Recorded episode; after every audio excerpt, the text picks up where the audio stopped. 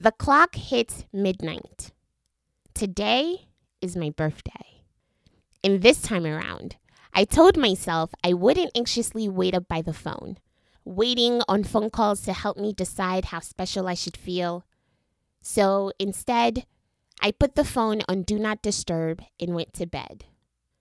And that's when I thought of the challenge.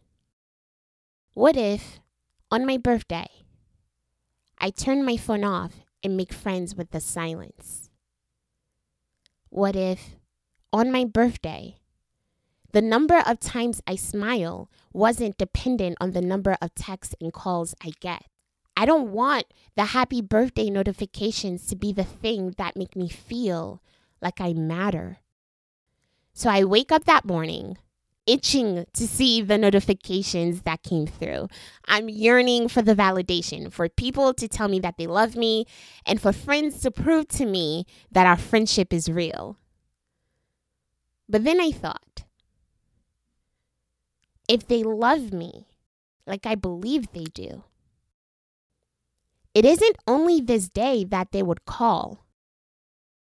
They would call to check in, to ask how much the new plant has grown, and inquire about the last time I had cried. And if the friendships were real, like I believe they are, phone calls and text messages would have some reciprocity. They wouldn't be based around announcements, but rather there'd be curiosity in why I hadn't texted back in a few days. Wondering if I got home okay or if the cat learned a new trick. So I went out, bought some red balloons, a bouquet of sunflowers, some LED candles, and a box of apple pie.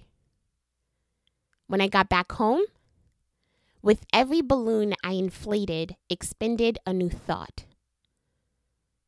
I was using my birthday as a testament to the quality of life I had lived.